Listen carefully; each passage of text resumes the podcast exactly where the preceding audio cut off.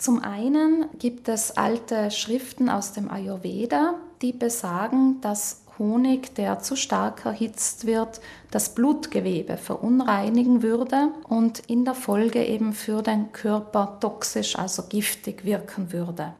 Der zweite Grund für diese Empfehlung ist, dass der Honig einige gesundheitlich wertvolle Verbindungen enthält, wie beispielsweise Enzyme und Aminosäuren, die jedoch hitzeempfindlich sind. Das bedeutet, wenn Honig über 40 Grad Celsius erwärmt wird, verändern sich diese Substanzen oder werden durch die Wärme zerstört und können ihre gesundheitsfördernde Wirkung nicht mehr entfalten. Sie gehen einfach verloren. Daher rührt die Empfehlung, Honig nicht über 40 Grad Celsius zu erhitzen, auch nicht, wenn er kristallisiert hat und im Wasserbad wieder flüssig gemacht werden soll. Besser bei mäßiger Temperatur, was dann eben entsprechend länger dauert.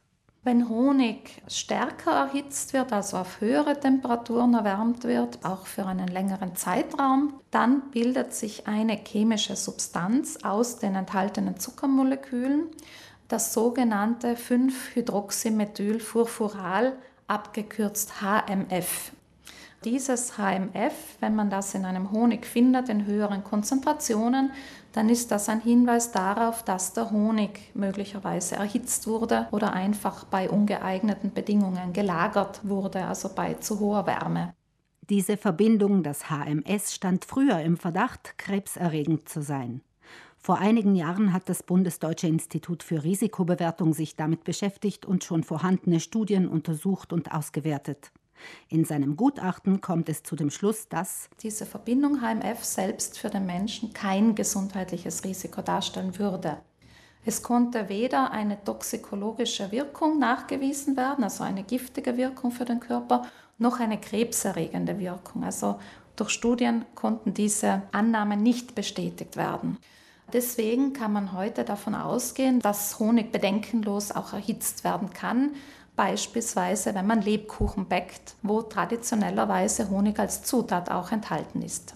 Auch heiße Getränke wie Tee oder eine Tasse Milch versüßen manche gern mit einem Löffel Honig. Dabei kann ebenso zu starke Hitze die Enzyme im Honig zerstören. Da ist es sinnvoll, den Honig nicht mitzukochen und auch nicht in das kochend heiße Getränk einzurühren, sondern einen Moment zu warten, bis das Getränk auf Trinktemperatur oder Schlürftemperatur abgekühlt ist und den Honig erst dann einzurühren, einfach um die wertvollen Inhaltsstoffe so gut wie möglich zu schonen. Honig, der Goldschatz aus dem Bienenstock, ist eine Delikatesse mit heilender Wirkung, aber seine gesundheitsfördernden Inhaltsstoffe sind sehr hitzeempfindlich. Deshalb ist er eigentlich zum Backen und stark erhitzen viel zu schade, auch wenn er in einigen Rezepten für Weihnachtsgebäck traditionell auf der Zutatenliste steht.